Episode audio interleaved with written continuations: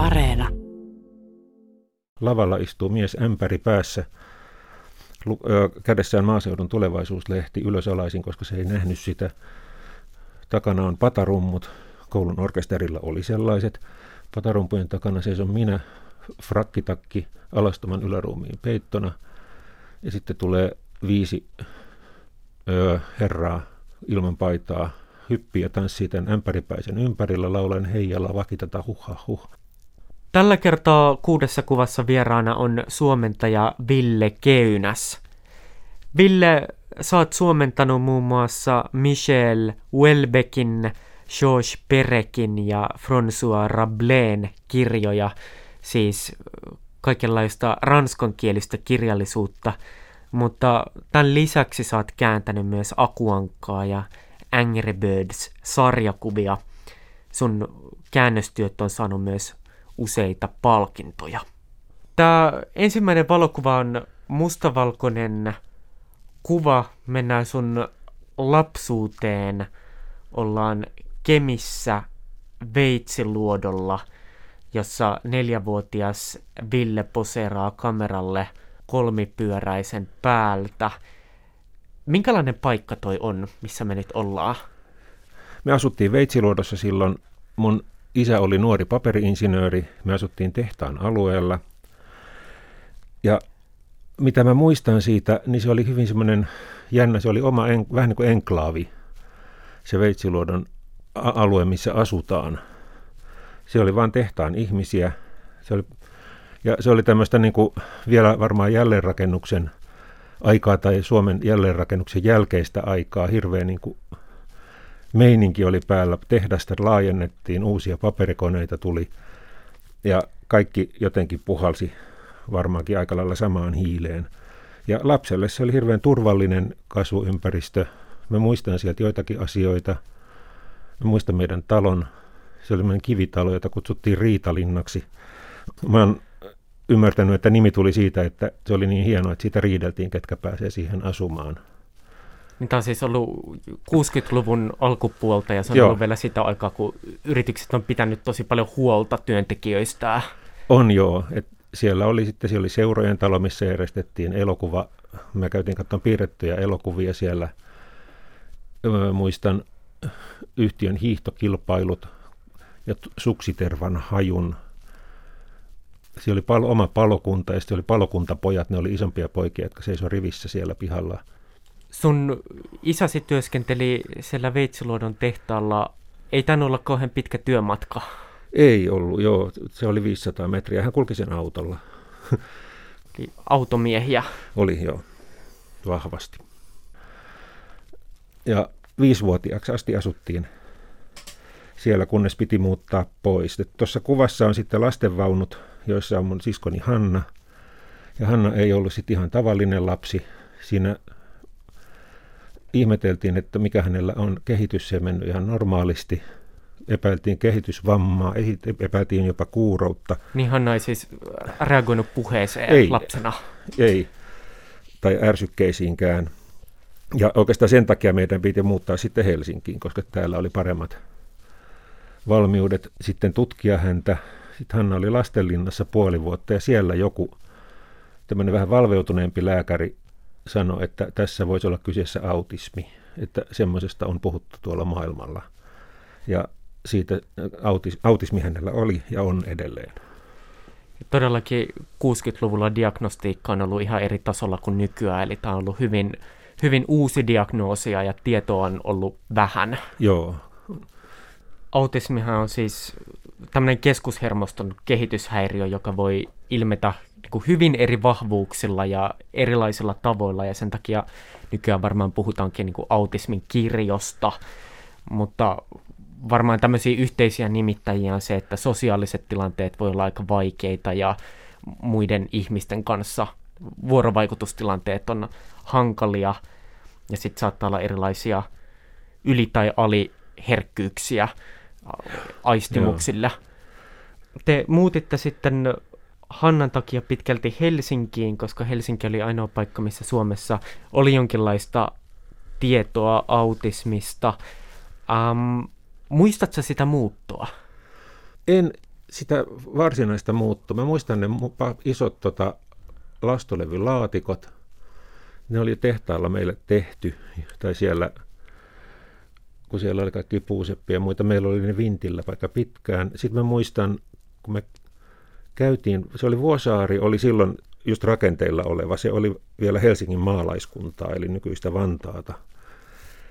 Ja jotenkin se varsinainen muuttaminen ei ole mielessä, mutta kyllä mä sitten muistan, kun mä tapasin, tutustuin niihin muihin lapsiin siinä.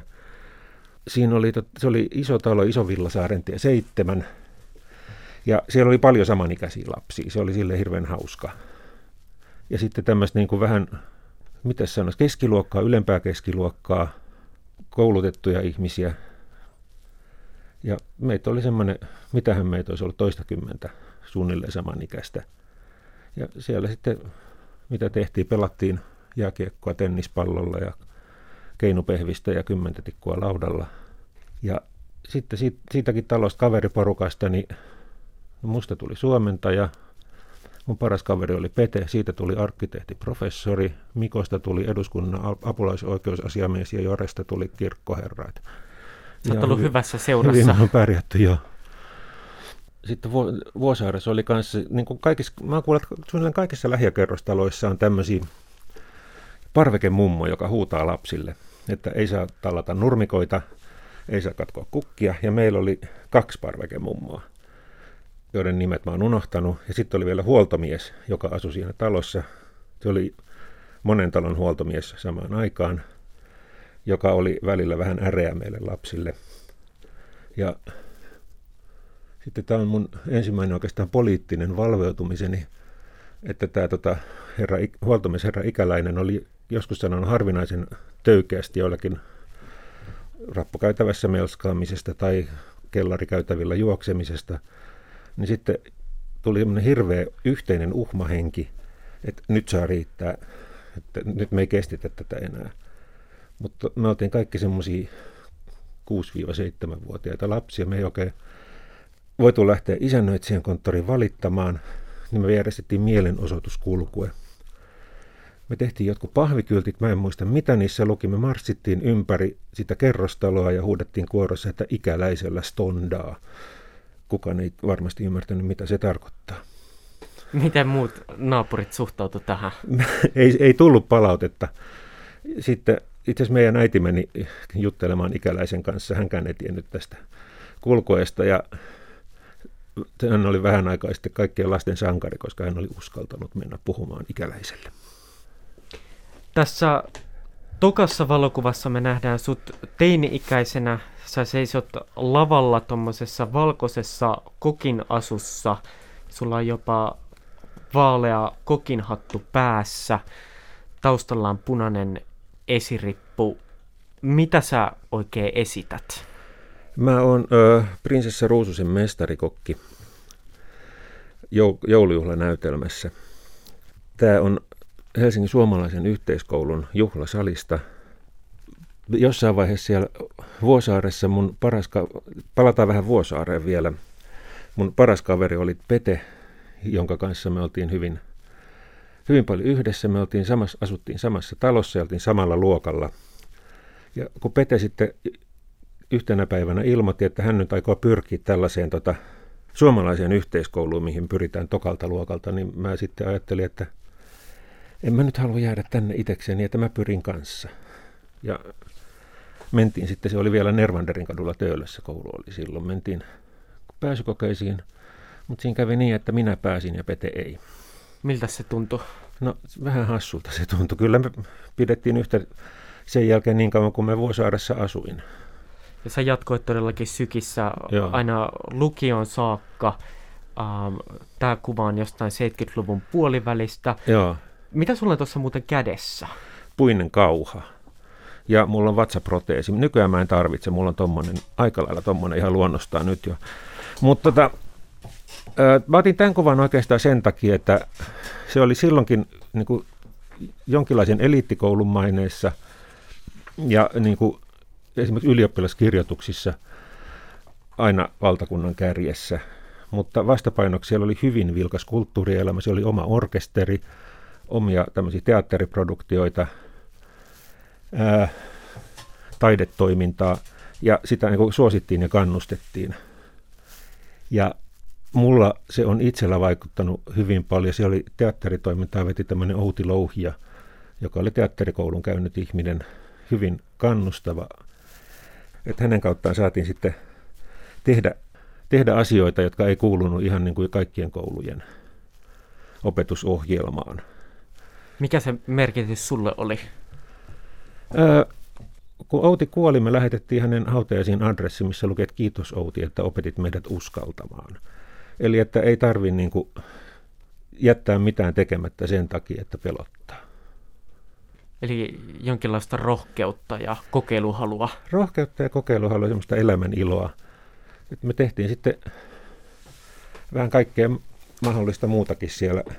Siellä oli erilaisia tällaisia niin kuin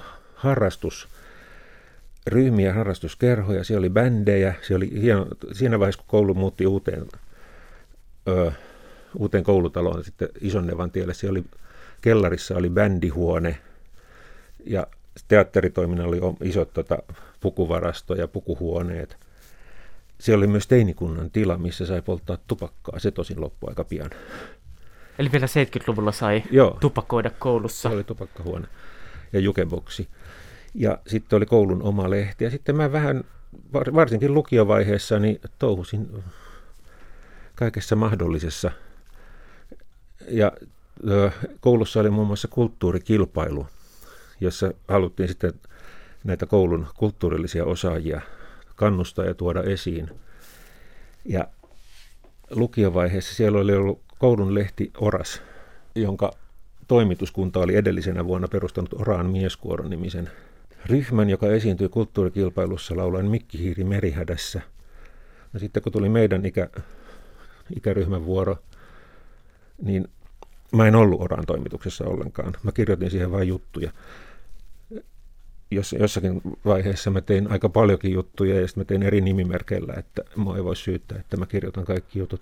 Niin sitten mä päätin, että nyt tehdään Oraan mieskuoro. Comeback. Joo, ja pannaan paremmaksi.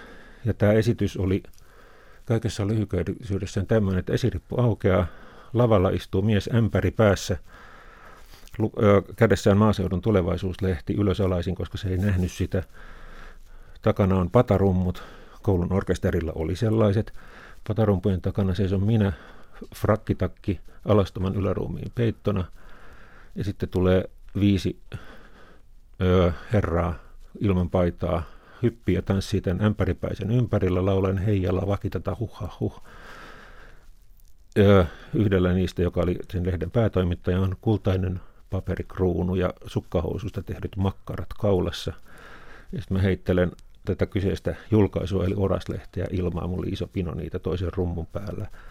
Ja ö, käsikirjoituksissa luki, että tätä jatketaan, kunnes meidät buuataan ulos lavalta. No buuattiinko? Joo, me oltiin varmistettu. Meillä oli buuaaja yleisön joukossa. Me ei voitettu. Luultavasti joku Olli Mustonen voitti sen kulttuurikilpailun.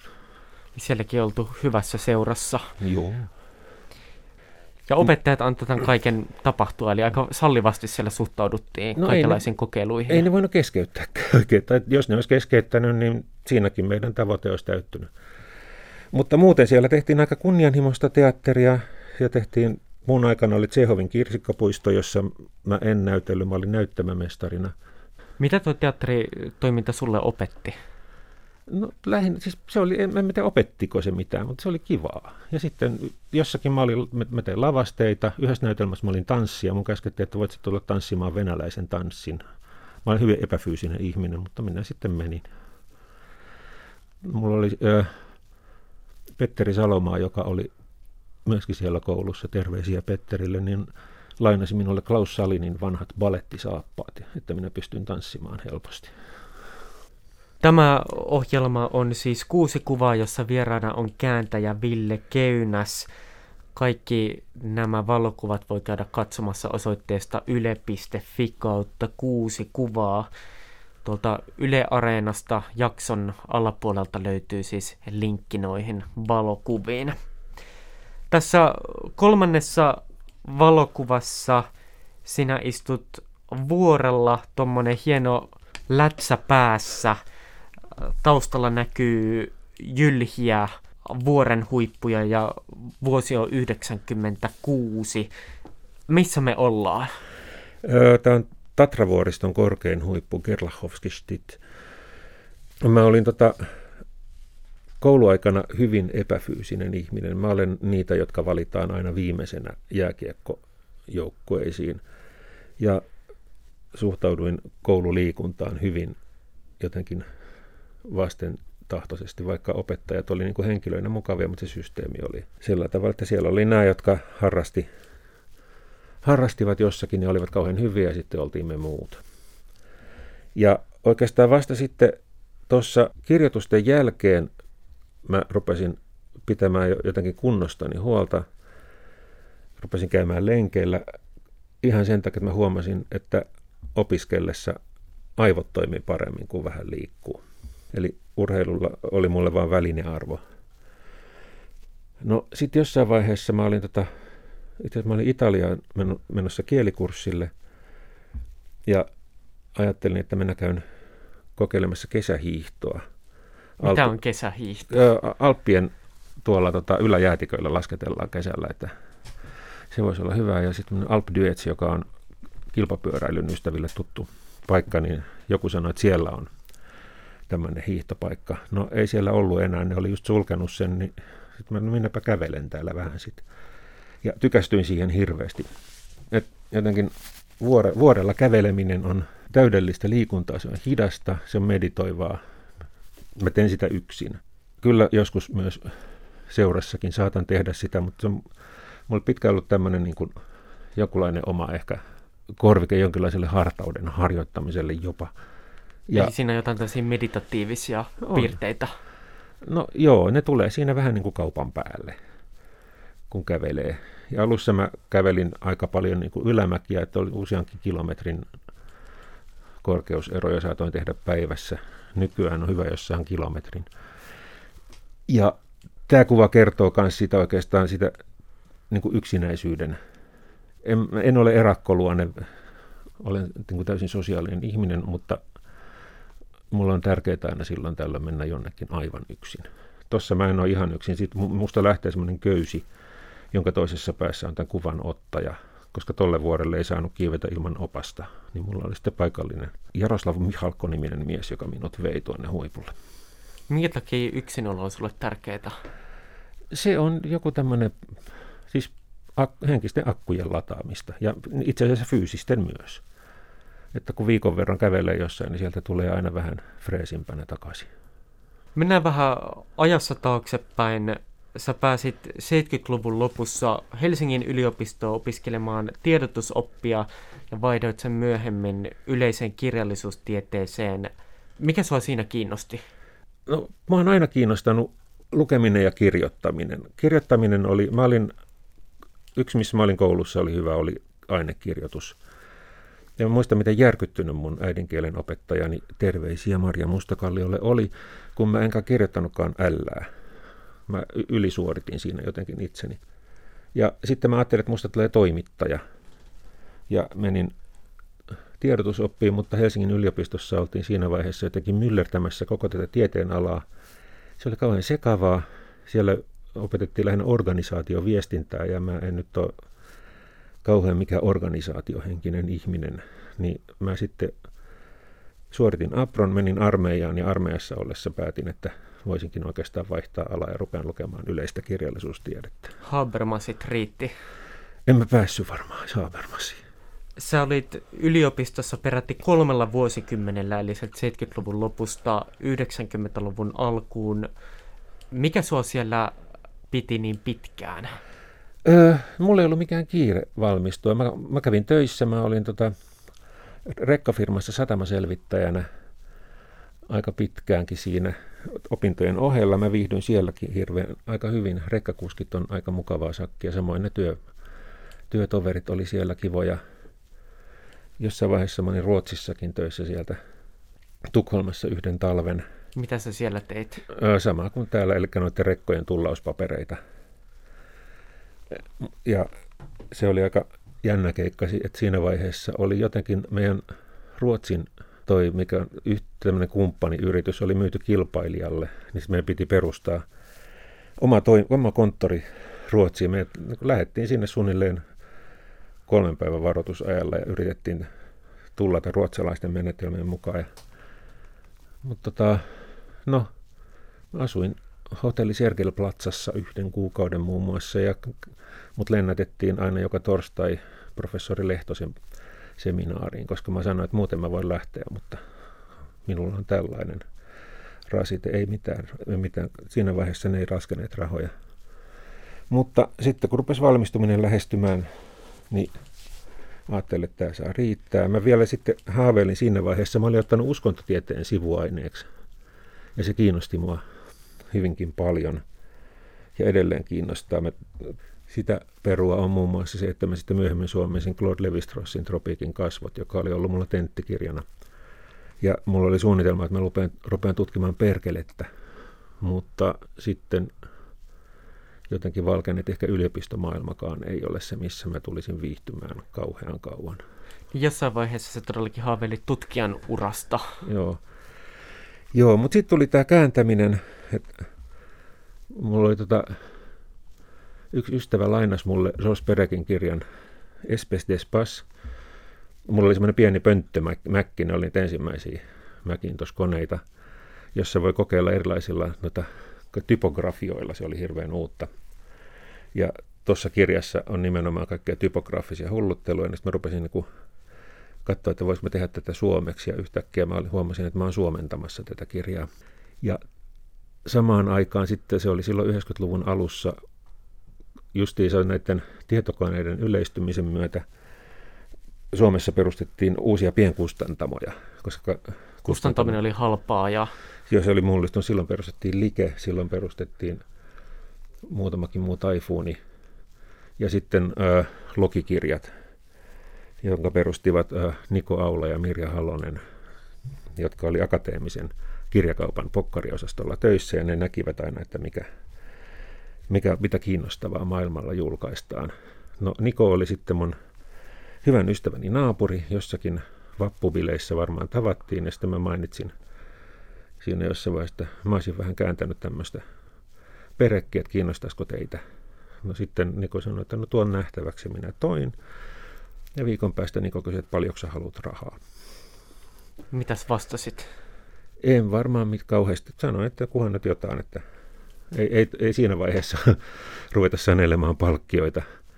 Mutta ennen kuin sä heittäydyit päätoimiseksi kääntäjäksi, niin teit myös muunlaisia hanttihommia kuin vaan tullausta. Sä olit muun muassa teipin irrottajana.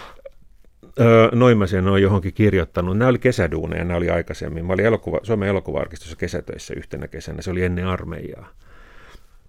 Silloin Valtsikan aikoina itse asiassa Mun eka, ihan eka kesätyö oli rinnekodissa hoitoapulaisen lomittajana. Se oli tosi rankkaa työtä, se oli ihan työntekoa.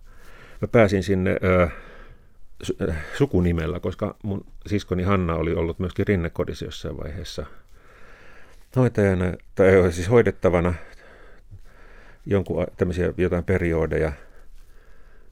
Ja sitten kun mä menin kysymään, että, että voisiko saada jotain työtä, että mulla ei kyllä ole mitään pätevyyttä, niin sitten – rinnekodin johtaja että sulla on, sulla on erittäin hyvä pätevyys, tervetuloa. Ja tosiaan siellä tehtiin, siellä mä opin syömään nopeasti ja polttamaan tupakkaa nopeasti, koska siellä oli yksi tämmöinen 10 minuutin ruokatauko, muuta ei ehtinyt. Sitä työtä oli ihan hirveästi. Se oli tämmöisiä sairaalakuntoisten kehitysvammapotilaiden hoitamista. Ja sitten kun seuraavana kesänä mä menin elokuva-arkistoon, niin sitten siellä, tämä oli Katajonokalla, niiden tämä se oli niiden filmi, tämmöinen tekninen osasto. Niin se oli varmaan aika erilainen työympäristö. Joo, että siellä istuttiin semmoisilla vanhoilla tuoleilla ja sitten ruvettiin lukea iltasanomaa ja sitten mä että koska sitä työtä tehdään. No odotan nyt ensin, että kysytään kymmenen kysymystä. Ne oli valtion virkamiehiä silloin. Kyllä ne teki kaiken mitä pitikin, mutta jossain vaiheessa mun työpaikaksi tuli semmoinen valtava autohalli, pormestari rinteellä, joka oli täynnä vanhoja leffajulisteita. Ja tämä teipin irrottaja tulee siitä, että mä sitten niistä parempikuntoisista irrotin vähän teippejä ja arkistoin niitä sitten säilytettäväksi.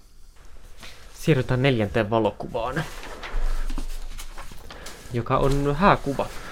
Joo, tämä on tota, me oltiin äsken logikirjoissa, niin siellä sitten tehtiin vähän kaikenlaista. Siinä, siinä oli pieni neljän viiden hengen porukka, Eeva Louhio, joka teki kannet, sitten oli minä ja Niko ja Mirja, ja sitten ää, Anu Partanen suomensi silloin logikirjoille. Eduardo Galeanon Tulen muistot trilogiaa. Ja sitten kysyttiin, että haluaisinko mä katsoa sitä suomennosta. No, mä että kyllä mä voin katsoa. Ja katsoin ja luin ja merkkasin ja sitten me tavattiin jossain kahvilassa, käytiin sitä läpi. No siinä vaiheessa ei vielä kauheasti mitään ihmeitä tapahtunut, mutta sitten tämä mainittu Mirja Halanen oli sitä mieltä, että kyllä nuo nyt ovat luodut toisilleen ja sitten järkkäs meille toisen tapaamisen jonkin aikaa myöhemmin. Mentiin katsomaan argentiinalaista elokuvaa johonkin elokuvakerhoon. Ja siellä me sitten jo olimme suopeampia toisillemme. Ja, ja tässä te olette todellakin tuomiokirkon portailla. Joo. Sinä ja Anu Partanen, että teidän takananne on kummankin vanhemmat. Joo. Uh, minkälainen tunnelma tässä hääkuvassa sun mielestä on? Öö, muistan, että oli talven kylmin päivä ja sitten se oli myös laskiaistiistai. Mutta tota, öö, me mentiin öö, kahdessa paikassa naimisiin, ensin maistraatissa ja sitten käytiin vielä kirkossa hakemassa niin sanotusti siunaus. Ja me tullaan tuosta kirkosta alas ja sitten, että nyt voitaisiin tässä ottaa kuva, tässä on hyvä valo. Ja sitten siinä vaiheessa, kun kuva ruvetaan ottamaan, niin öö, tuolta, tuolta Krunohan suunnasta kävelee Otso Kantokorpi. Edes mennyt kuvataidekriitikko. Joo, ja pienkustantaja. Hän oli, hänellä oli Jack in the Box-niminen pienkustantamo, mitä kautta me hänet tunsimme.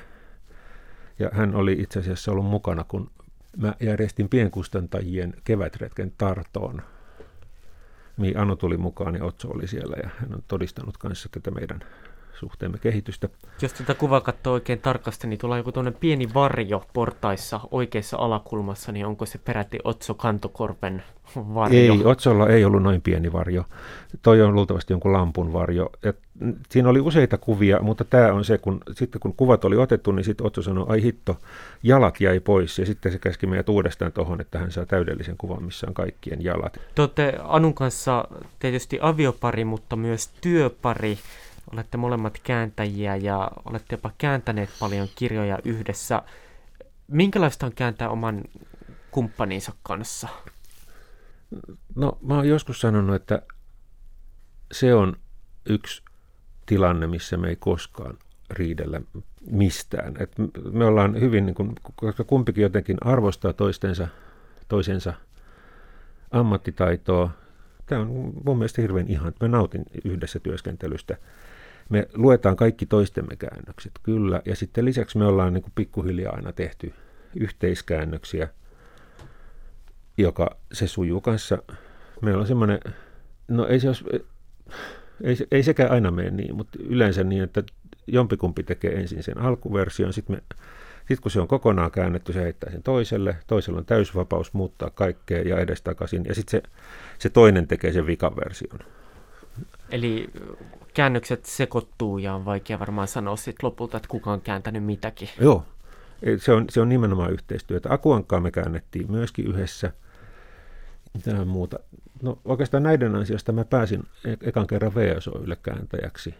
Niin, eli näistä pienkustantamoista sitten Joo. isompaa puljuun.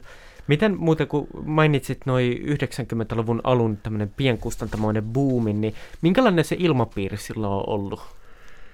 Se oli aika, aika reipas, aika positiivinen ja sitten me kaikki, varsinkin Helsingin porukat, tunnettiin toisemme. Oli sitten Tampereella oli vielä vastapaino, joka oli mukana. Meillä oli yhteisiä tämmöisiä tota, kirjavälityksen järkkäämiä markkinointikiertueita, mi- mihin tuli libristejä, jossa esiteltiin aina tulevat kirjat. Sun ensimmäinen käännöstyö oli siis George Perekin Tiloja avaruuksia, joka on tämmöinen pieni kirjainen, fragmentaarinen kirja tiloista ja huoneista ja arkkitehtuurista. Perek oli ranskalainen kirjailija, joka oli osa tämmöistä Uulipuu-nimistä kirjoittajaryhmää, joka kehitti paljon niin sanottua proseduraalista kirjallisuutta, eli menetelmällistä kirjallisuutta. Se tar- tarkoittaa käytännössä sitä, että kirjoittaja keksii jonkun säännön tai rajoitteen ennen kirjoittamista ja ää, noudattaa sitä koko sen kirjoittamisen ajan. Ja tästä ehkä syntyy kielellisesti jotain mielenkiintoista. Eli lähtökohta kirjoittamiseen on aika tämmöinen pelillinenkin. Joo, toisaalta mä voisin verrata sitä myös niin kuin runouteen. Niin kuin runo, että varsinkin klassinen runous, jossa on mitta ja metriikka ja loppusoinnut.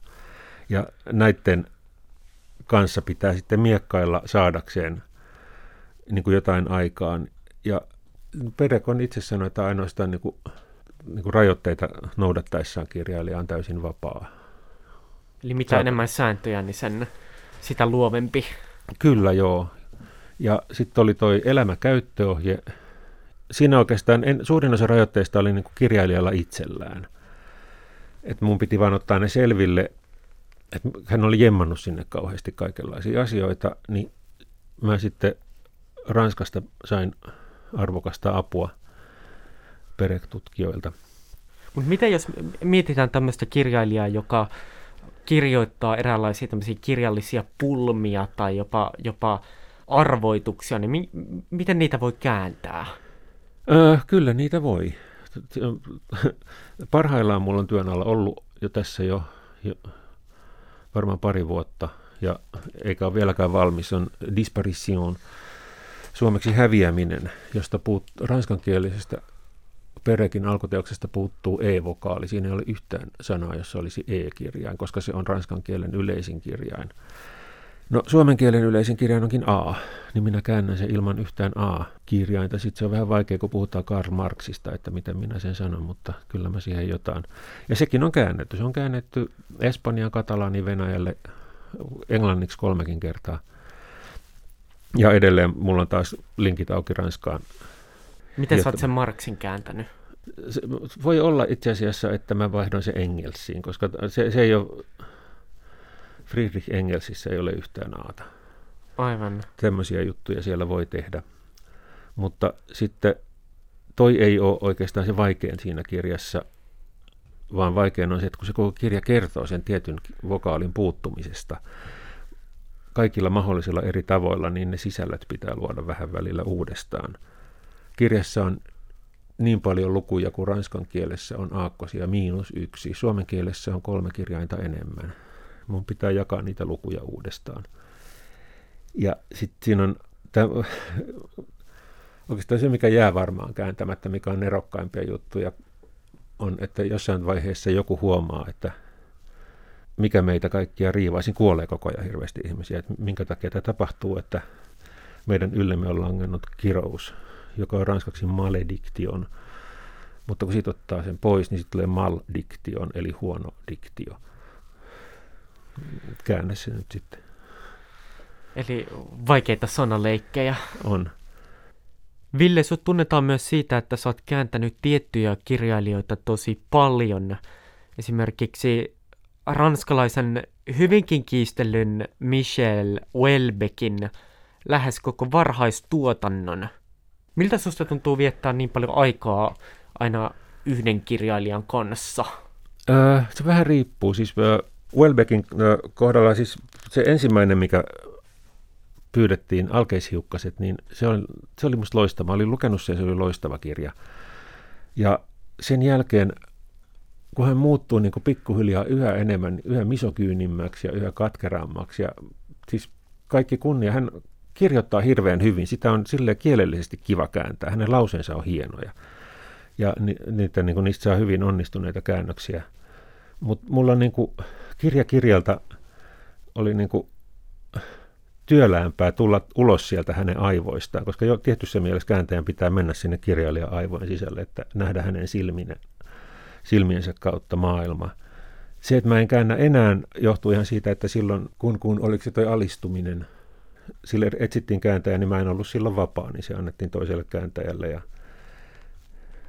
kyllä, jos multa kysytään, niin kyllä mä voin vain kääntää, mutta en mä silleen kauheasti kaipaa Welbeckia enää. Tämä on tiettyä, Philip Claudelista mä oon tykännyt tosi paljon.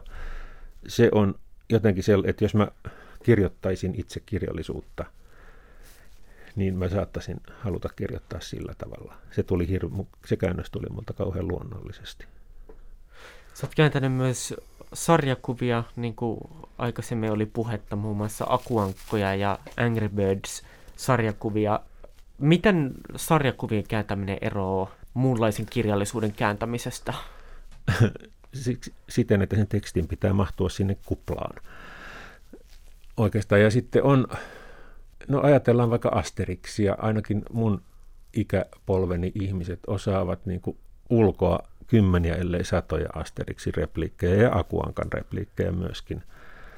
Eli ne, ne on tavallaan vähän niin kuin, vähän niin kuin aforismia kääntäisi, että sen pitäisi olla jotenkin iskevä sen kuplan. Jossain vaiheessa me käännettiin Akuankan taskukirja niin, että me saatiin kääntää suoraan tuohon tota kuvaan, eli kuplien sisälle. Meillä oli InDesign-ohjelma käytössä. Se oli aika hauskaa. Siinä on vähän tämmöinen perkmäinen juttu, että siinä on rajoite, joka pitää niin kuin selvittää. Ja Akuankassa on tietysti ihan oma tyylirekisterinsä, jota pitää noudattaa. On joo. Akuankan kääntäminen on, se on aika vapaata. Nykyään varsinkin nämä lehteen tulevat, ne tekstit on englanniksi, mutta niitä ei julkaista missään semmoisena, niitä englanninkielisiä tekstejä. Mä olen suomentanut Kari Korhosta muun muassa. Vaan sitten kääntäjällä on aina aika aika laajakin vapaus, että jos mielestäsi keksit hyvän jutun, niin sen voi laittaa sitten vaan toimitta, toimituksella on taas oikeus edelleen peukaloida sitä vapaasti. Akuankkaa me ei olla pari vuoteen nyt enää tehty, et, eikä muutakaan sarjakuvaa, mutta kyllä niitä joskus varmaan taas tulee tehtyä. Viidennessä valokuvassa me nähdään sinut ja tyttäresi. Minkälainen tunnelma tässä kuvassa on? No sen näkee, siinä on hyvin onnellinen ihminen. Ainakin yksi onnellinen ihminen. Ei se varmaan onneton siinä sylissä olevakaan ole. Ja toi oli sitten taas yksi iso asia, on niin lapsen saaminen ja isäksi tuleminen. Ja sitten lapsen kautta tuli tavallaan yksi uusi dimensio elämään, aika montakin dimensioa itse asiassa.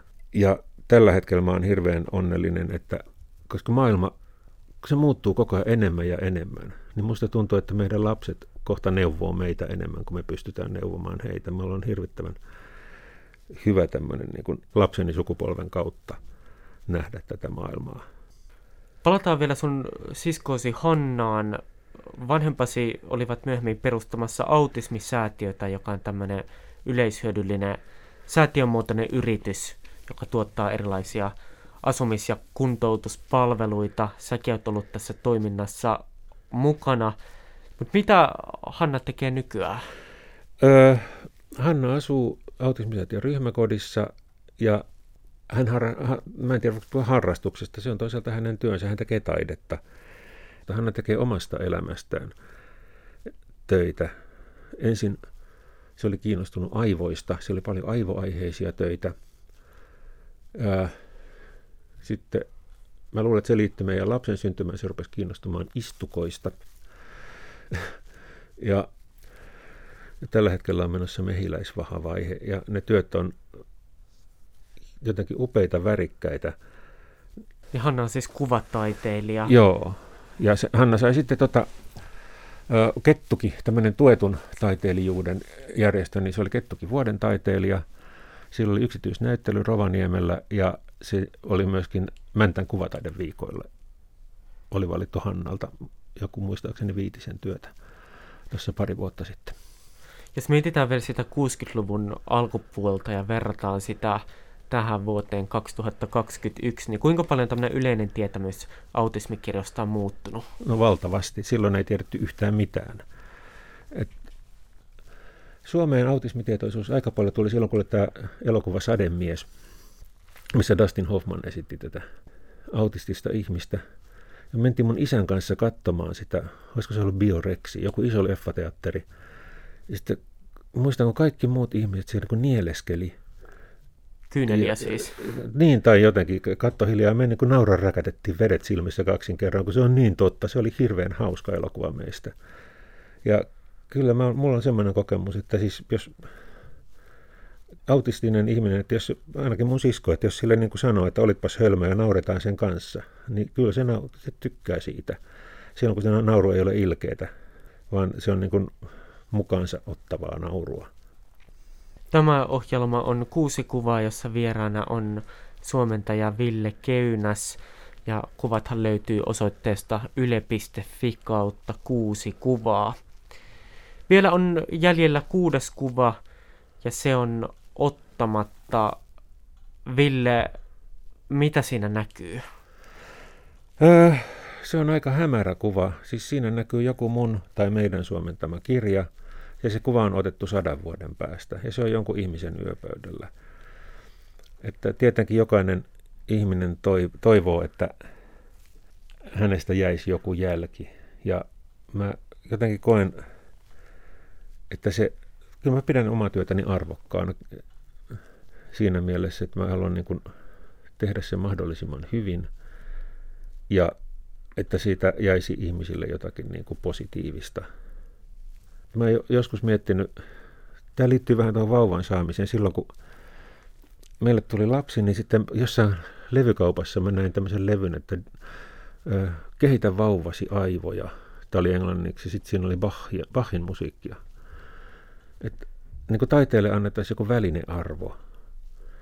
Että mitä nykyäänkin yritetään puolustaa, että ei kulttuuria ei saa tuhota, kun se auttaa ihmisiä tulemaan fiksuiksi. Mun mielestä se menee nimenomaan päinvastoin, että Mä haluaisin kehittää aivoani, jotta mä voisin nauttia enemmän musiikista tai kirjallisuudesta. Musta se on niin korkea päämäärä, että kaikki näissä viime aikoina on taas valitettavasti sanotaan, kulttuuri on jäämässä taas niin kuin jal- kaikkien muiden asioiden jalkoihin. Ja mä pelkään, että tässä tehdään niin kuin isoa vahinkoa, koska ei se voi olla muuta kuin päämäärä.